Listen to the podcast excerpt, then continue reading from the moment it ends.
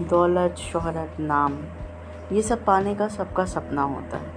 और ऐसा ही एक सपना मेरा भी था, बड़ा बनने का सपना, जो मैंने अपनी खुली आँखों से देखा था। और उसको पूरा करने के लिए मैं निकल पड़ा। एक नया शहर और नए लोग। अपने सपने को पूरा करने के लिए मैंने शहर के एक नामी कॉलेज में एडमिशन ले लिया। मैं इस शहर में अकेला था। अपना कहने के लिए मेरे पास केवल सोशल मीडिया पर मिले कुछ दोस्त ही थे।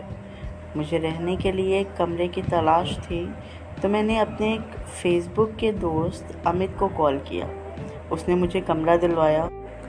फिर हम दोनों ने पास के होटल में जाकर खाना खाया। इन सब कामों में रात हो गई तो अमित अपने घर चला गया। मैं अपने नए घर की बालकनी में खड़ा होकर तारों को निहार रहा था। आर्थिक नगरी की चकाचौंध मुझे लुभा रही थी। मैंने अपना फ़ोन निकाला और सेल्फ़ी लेकर व्हाट्सएप पर स्टेटस लगा दिया। इन मुंबई। कुछ दोस्तों ने फिर फ़ोन किया।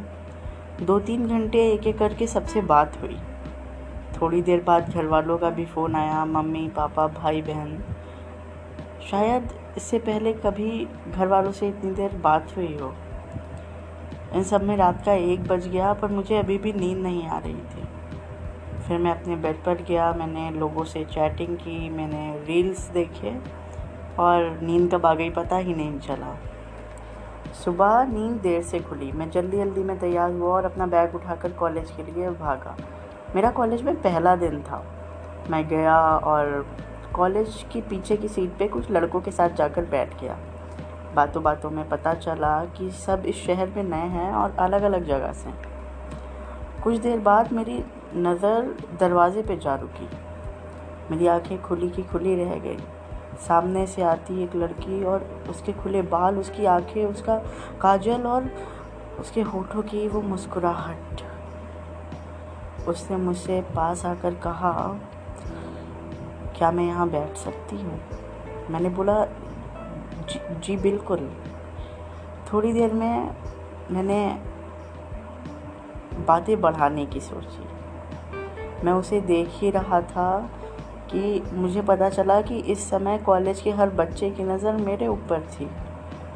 मैंने जल्दी से एक ओपनिंग लाइन सोची और वो मैं बोला हेलो उसने मुझे जवाब दिया हाय the worst opening line ever.